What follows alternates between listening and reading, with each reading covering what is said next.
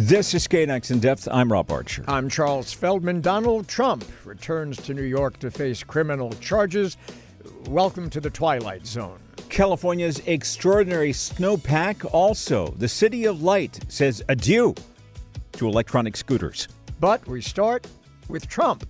Rick Wilson, a veteran Republican political consultant, founder of the Lincoln Project. Rick, thanks for being with us. Glad to be with you. It is a bit like an episode of The Twilight Zone, except it's real, uh, but it is unusual, it is unprecedented, and it is surrealistic. Uh, have you ever seen anything like this?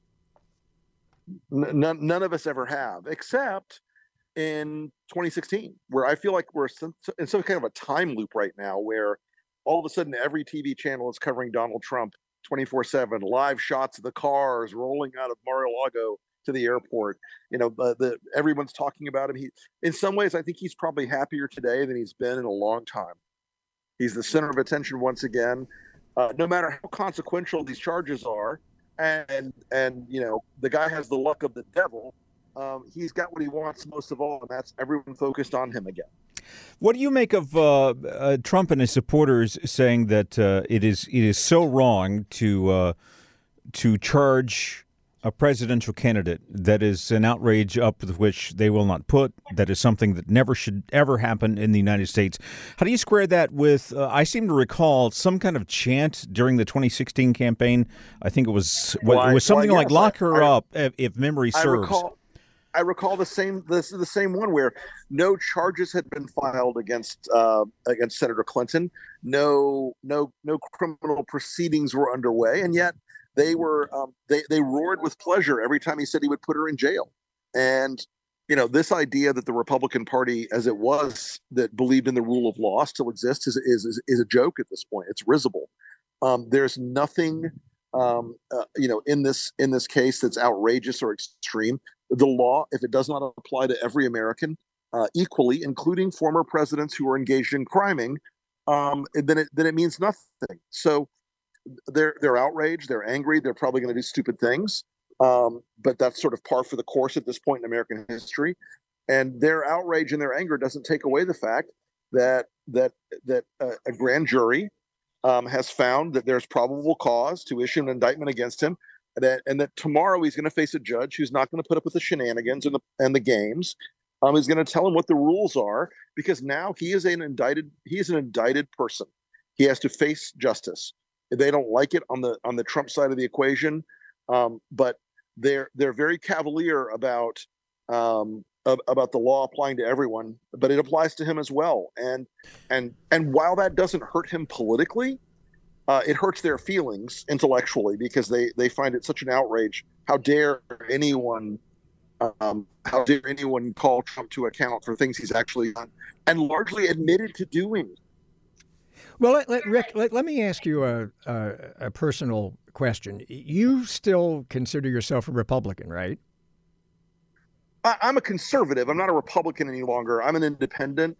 I don't have a party right now. I, I mean, I really don't have a political home right now. Because and, and is that because as, of is that because of Trump? Absolutely. Okay. And it's because of Trump and, and the way he transformed what was a party that believed in the Constitution, individual responsibility, the rule of law, and imperfectly, mind you, the rule right. of law, um, and all the things that conservatives once believed have now been thrown out the window. It is it has now become this this uh, obsession and dedication to Donald Trump. No one else believes anything in the party. There's no ideology. There's no philosophy. There's no policy. It's all like Trump and power are the two things they believe so, in. So then, who, Rick, are all of these Americans, and they are Americans, who sure. consider themselves still Republicans? You don't consider yourself one anymore, but they do. Who are, I've been reading some of the, the comments they've been making over the weekend in support of Donald Trump. And one can argue that, well, it's a minority of the country, but it's a pretty large minority. Not oh, to no, mention, listen, it's it's, it's so how do you explain probably, Yeah, but that's my question to you, Rick. Is is having you having once been until pretty recently right. a Republican, mm-hmm. card carrying Republican. Yep. How do you explain your your former uh, cohorts? Uh, listen, I I have I have written two books about this subject. And in everything Trump touches dies, I describe the journey that a lot of people of principle in the conservative movement were forced to take.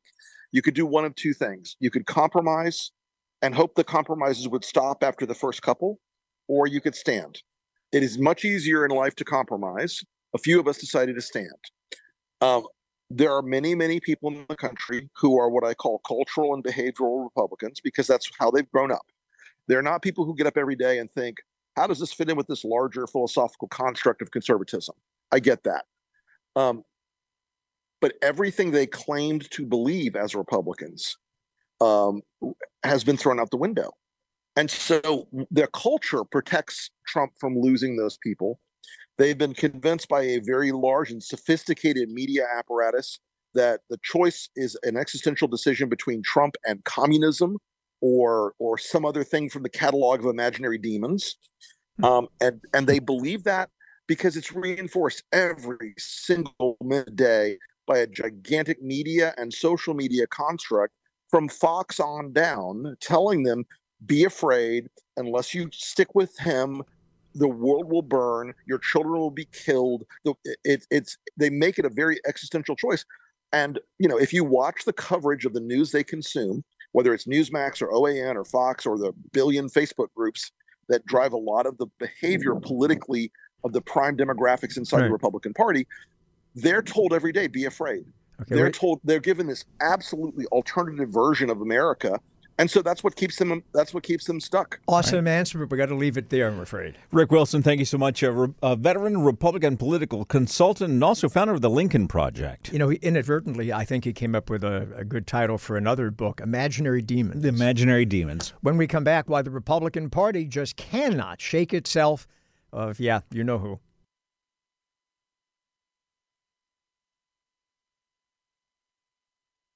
You're listening to KNX In Depth with Rob Archer. I'm Charles Feldman. Still come, all of a sudden, California is talking about a lot of water. And many Republicans. They're not talking about water, they're talking about rallying around Donald Trump. Why can't the mainstream part of the GOP shake him? T- Tom Nichols is a uh, writer at The Atlantic, formerly served as a professor of international relations at the U.S. Naval War College. Tom, thanks for being with us. Thanks for having me. So, in our last segment, we were talking with someone uh, who was a card carrying Republican, no longer considers, him, considers himself to be one. Um, and even he had a hard time, I think, explaining how his former uh, fellow Republicans are reacting to the way many of them are reacting to uh, uh, what has befallen Donald Trump the past few days. Uh, he's raised, he says, uh, millions of dollars since his indictment. Uh, he's had uh, many top Republican leaders in Congress, even people that he has opposed and who have opposed him, come out in support. he has people around the country, many, you know, certainly not all Americans, but many Americans, who are praising him, who are saying that his fight is their fight. What's going on? I think the first thing you have to understand, and I was a former, I'm a former card carrying Republican as well. Um, I think the most important thing to understand is that elected Republicans are terrified of their own voters. They, this is, um, you know, it's a line I often steal from George Will that this is the first time in history that a major American party fears and dislikes its own um, base voters. And so um, what's left of the mainstream party, and I don't really think there's very much of that left to talk about, but what's left of the non Trump Republicans, um, people like Jeb Bush, that if they want to have any viability or voice in the current Republican Party, they have to make a big show of sucking up to Donald Trump. And, and this is partly because of the primary system. They they're doing things that um, a lot of these elected Republicans are doing things um, not because it would really help them win a general election, but because they have to survive the primary election um, in their various states and uh, districts, and those are controlled by the most extreme kind of you know wacky conspiracy theory pro-Trump uh, voters. So, Tom, so, so Tom, stuck. Uh, but I want to ask you then, because you raise an interesting uh, point. Are you suggesting, and I don't know if you are, but maybe you are, that if we were to go back to the days when uh, presidential candidates were selected, you know, in, in back rooms, smoke filled rooms, as opposed to primaries, that Donald Trump would have ceased to be a problem a long time ago? Oh, man, bring back. I worked in Democratic and Republican politics going back over 40 years. And I, I, you know, I worked in the Massachusetts State House. I worked in the U.S. Senate. Bring back the smoke-filled rooms. uh, you know, th- this is, um, and and but there's more to it than that. I mean, the smoke-filled rooms can only take you so far, and they're not the most democratic way to choose our elected leaders. The other problem is that we have sorted ourselves into districts. Some of it is gerrymandering, some of it is voter suppression, but some of it is just where people choose to live so that you know you have hyper blue cities and hyper red burbs and, and rural areas. And so in order to survive long enough to get to a general election um, you have to survive your your your nutty primary. I mean you know look at the difference between lauren boebert and marjorie taylor greene.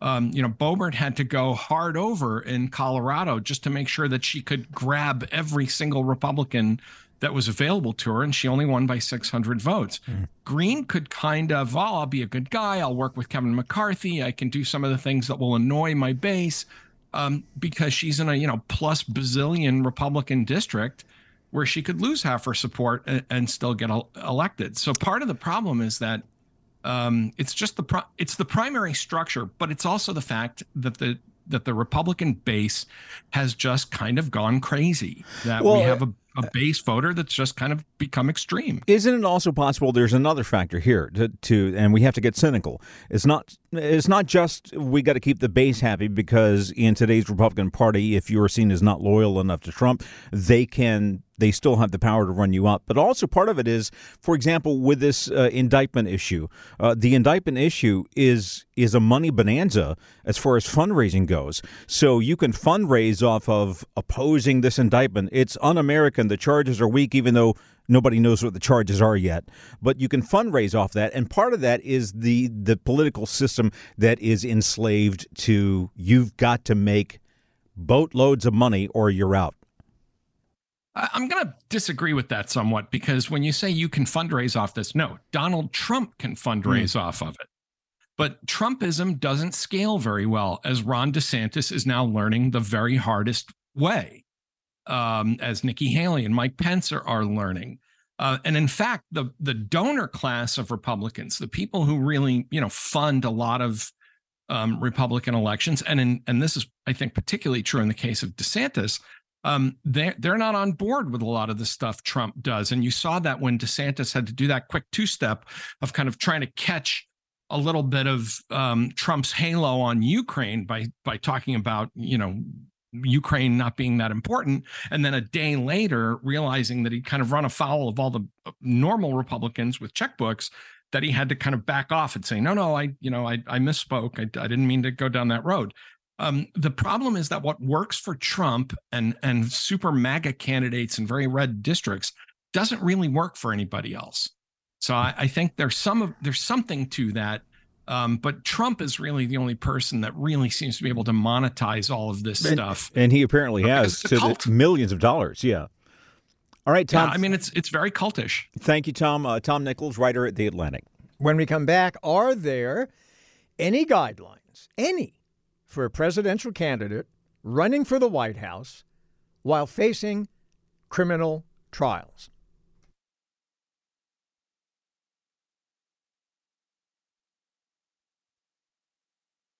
You're listening to KNX in Depth with Charles Feldman. I'm Rob Archer.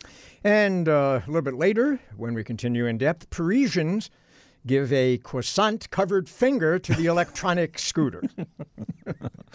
Donald Trump is facing one indictment, and there could be at least two more. And there is no rule book for a presidential candidate running while under indictment. Julian Zelizer is a political historian at uh, Princeton. Thanks so much for joining us today.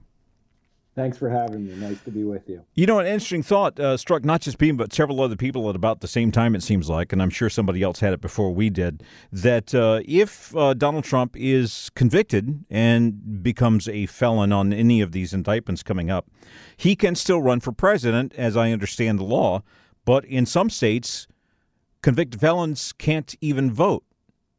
What do you make of that as far as uh, presidential history is concerned? It's true. Uh, and there's nothing in the Constitution stipulating that he wouldn't be able to run. It's very vague. It just lays out the basic criteria. And I think most legal scholars admit, uh, even if he can't vote, he will still be able to run for president. And uh, there have been other candidates who've been uh, indicted, imprisoned, uh, and, and at the state and national level, they still run. All right, now let's take this to the nth degree because Mr. Trump is is nothing but an expert at stalling. Uh, has been doing it successfully for decades. It is conceivable that this trial, and if he's indicted in Georgia or indicted on uh, federal charges in the future, that none of the trials might be ready to go uh, before uh, election day. Suppose. You know, he goes to trial, he gets convicted, and then he also gets elected president. Then what? Well, uh, then we're in new territory. Obviously, there have been a few moments when there have been questions about uh, presidents in office and what you can or can't do legally. This came up with Nixon, Richard Nixon, uh, when there was um, a lot of demand for a criminal trial. Uh, and there were legal experts, including the special counsel, who agreed that a sitting president could be brought uh, under criminal charges although that would be disputed. So we don't really know how it would play out. It would end up as a big legal battle. Um, but again, there's nothing formally prohibiting uh, criminal proceedings from taking place against the sitting president, and many in DOJ have agreed it can happen. So, if he's convicted and then becomes president, uh, and he's a convicted felon as president, uh, Congress uh, would still have the legal right and the opportunity to, for an impeachment based on that alone, would they not? That's exactly right. And and so where there's legal gray, uh, there's not political ambiguity. Uh, the House would have the full authority, as they did twice during his first term, to move forward with an impeachment. The Senate would have the ability, if they wanted, uh, to remove the president should those articles of impeachment uh, pass. Uh, obviously, we're a long way away from any of these scenarios, um, but you can also speculate how, even under those conditions, even under something that becomes that extreme of a situation, as we saw twice, including after an insurrection, um, very likely he would be protected by his party at that point. But again, that's many steps away, so it's hard to totally predict how it would play out. So you're a political historian. Uh, you know better than, than, than most of us, I dare say, uh, the bizarre turns that American politics uh, has taken through the couple of centuries. On a scale of 1 to 10, with 10 being the most bizarre and 0 being nothing at all, where would you put this? This is very bizarre, and I would say ten. I'll give it a ten. You give it a I mean, ten. We're in bizarro world. It's not simply the indictment; it's this indictment coming with multiple investigations on different issues taking place, and in the aftermath of something that was really unique a president leading an effort to overturn the election he lost. So you put all those together and that's why I think this indictment, beyond just the indictment, is so spectacularly odd, disconcerting, troubling, whatever word you want to use. Uh, and we really haven't had a situation like this in the past. All right, Julian Zelizer, a political historian at Princeton. Thanks so much for being on In Depth today. Have you ever used an electronic scooter? I have not because I have uh, the balance of a melted ice cube. I can't balance on one of those. You know, we're going to talk about water too later. So, yes, so, so I that, worked that it all kind, in. That kind of that was very good. That kind of got it in.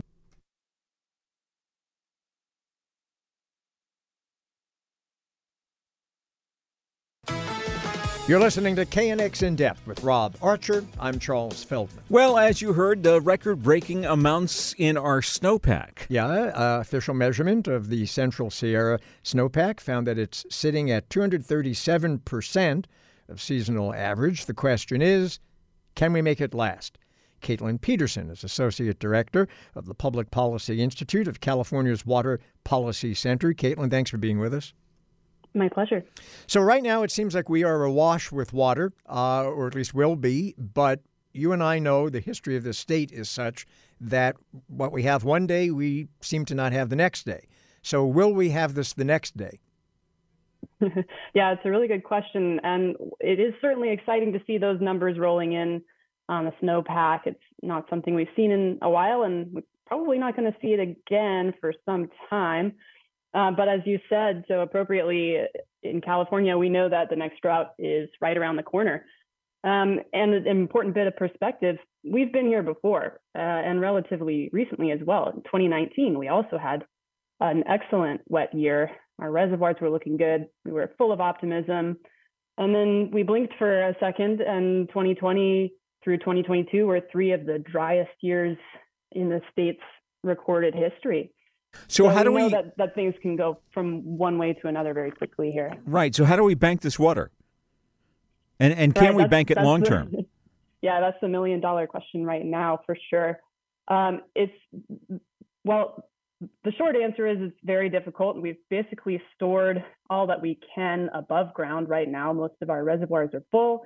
Um, some are, are actually spilling over the top right now, um, and and that doesn't leave us a lot of room to sock anything away for future dry years, especially considering that a lot of these reservoirs are multi-purpose, right? So we can't just keep them full to the brim like they are now.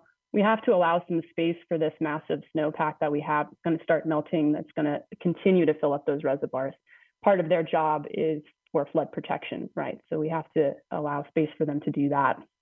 What about Um, what about things like like capturing rainwater within the confines of the city? I I mean, have we really made Mm-hmm. any progress in doing that? Are we doing that?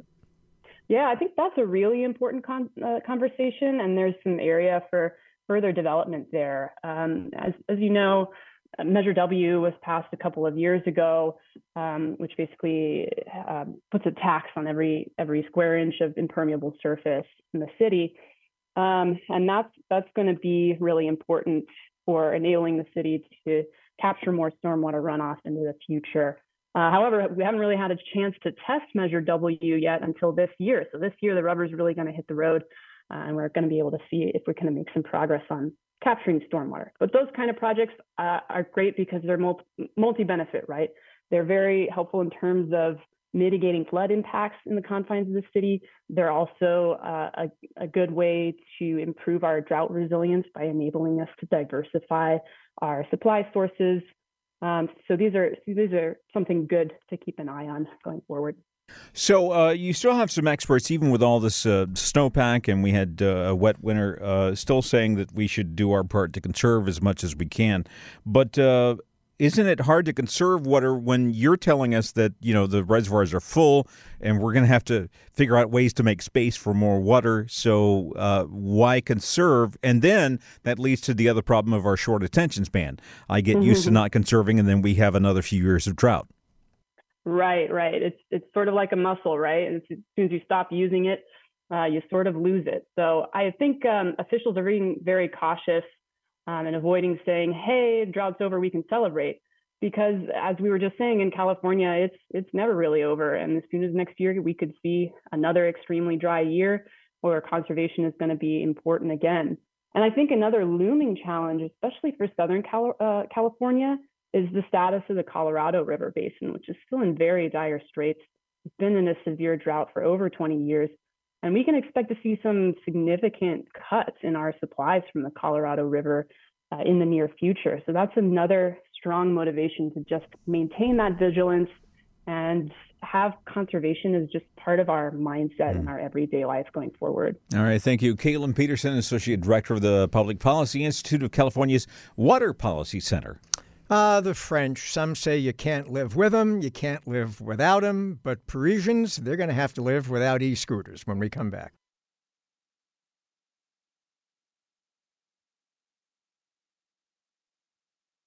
You're listening to KNX in Depth. I'm Rob Archer, along with Charles Feldman. Well, e scooters, yeah, we all know what they are. They seem to be, uh, or will soon, evaporate into the void in Paris, at least the ones you can publicly get.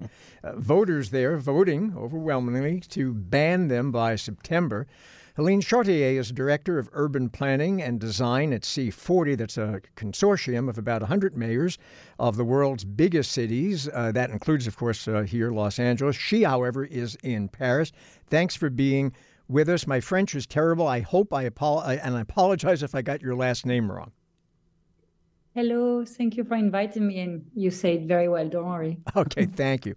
Uh, so I suspect, and correct me if I'm wrong, that there's a generational issue here, or at least in Paris. Uh, I'm guessing that uh, older folks are more against these e uh, scooters than younger people, or is that wrong? Yes, probably yes. Uh, I think uh, older people are not using e-scooters in most of the case, so they are less keen to to be interested by e-scooter. That being said, I don't think that's the main problem. I think the main problem is that I think Paris has decided to try e-scooters. They have decided to push all the type of uh, active mobility, walking, cycling, which have led to a lot of great results.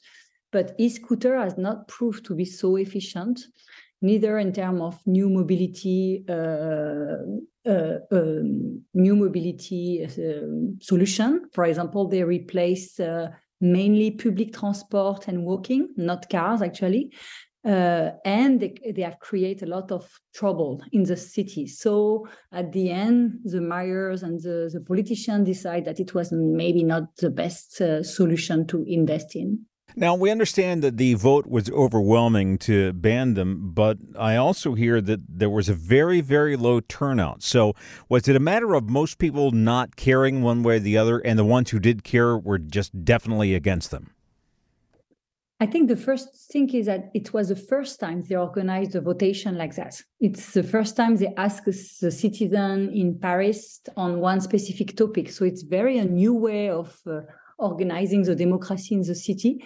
And I think that's probably the most, uh, the biggest re- reason why the people did not uh, show up because they were not used to, to, to, to do so. Also, it's maybe not the most important topic for most of the Parisians. So, for example, now there is discussion about, you know, instead of making the Parisian go to vote for one specific topic, maybe they can, you know, bring together several topics. Uh, so that might mm, may come more people. And then of course that the people who are uh, who are interested on the topic that that that decided to go to vote. So either because they, they think it's interesting they use e-scooter or either because they are less keen but people doesn't care most of the time they are not going to to to to to, to vote. Helene, let me ask you because uh, when Paris uh, approved having these e-scooters, a lot of other major cities used uh, Paris as an example, and they said, well, if Paris is going to uh, have e scooters available to uh, rent, then we should too. And we mentioned at the beginning that uh, your organization is a consortium of about 100 mayors, including uh, the mayor of the city of Los Angeles, where we are now.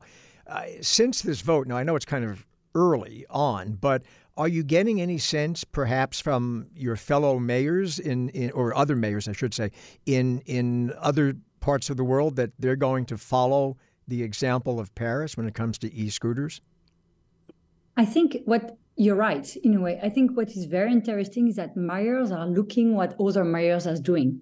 So we definitely see a, a, big interest from mayors all across the world to try to develop active mobility. So walking, uh, shared bike, all of these things. But they also learn from what didn't work in other cities. And the fact that Paris and the mayor of Paris at the beginning was in favor, saying, you know, as part of the mobility package we want to propose to the Parisian rather than cars, this could be a solution. But then they face so many problems, uh, in, you know, accidents, uh, public space, uh, problem on the public space and everything that at the end, and the bad result as well from a sustainability point of view, they decide that it's not a good solution which so i think the approach is interesting they experiments they try doesn't work they adjust and I think what what the Parisian case have proved is that it was maybe not the most interesting solution for Paris. If it's not the case for Paris, it might be also not the best solution for the other uh, cities. That being said, you know the situation between Paris and Los Angeles. Uh, a little bit different. Also, I want to say it's not all the e-scooter has been uh, banned. It's only the rental shared scooter, which is a difference for two reasons. First, one of the reasons that the mayor was uh, was uh, criticizing is the fact that it's very expensive. Uh, for 10 minutes is it's approximately five to six euro which much more expensive than uh, other like a shared bike or public transport so that's one of the reasons the second reason is that the studies have shown that uh, someone who own an e-scooter most of the time they respect uh, right they respect the way while the shared scooter is like young sometimes there are two on the scooter and they just you know let me, let me ask you a, a, a, quick question and then we have to go. Have you ever used an e-scooter? Yes yes i have done it and that's right that it's a little bit uh, it's yeah it's uh, it's not easy to use right but, but are you going to miss them or, or are you kind of glad they're going to be gone Personally, I'm I haven't used it because I found it very quickly that it was dangerous. so uh, I did not use it. And and actually, the the city has tried to limit the speed quite a lot. So at the end, it was less dangerous, but still the number of accidents was. So I yeah, I, I'm not going to miss them for sure. All right, thank you so much. Uh, Helene Chartier, Director of Urban Planning and Design at uh, C40. So, uh, no more e scooters in Paris. Uh, uh Charles, you going to cancel your trip to Paris if you can't ride a scooter? No, so long as they still have macaroons, I'm okay. There you go. All right, that's it for today's In Depth. We'll be back tomorrow at 1 p.m.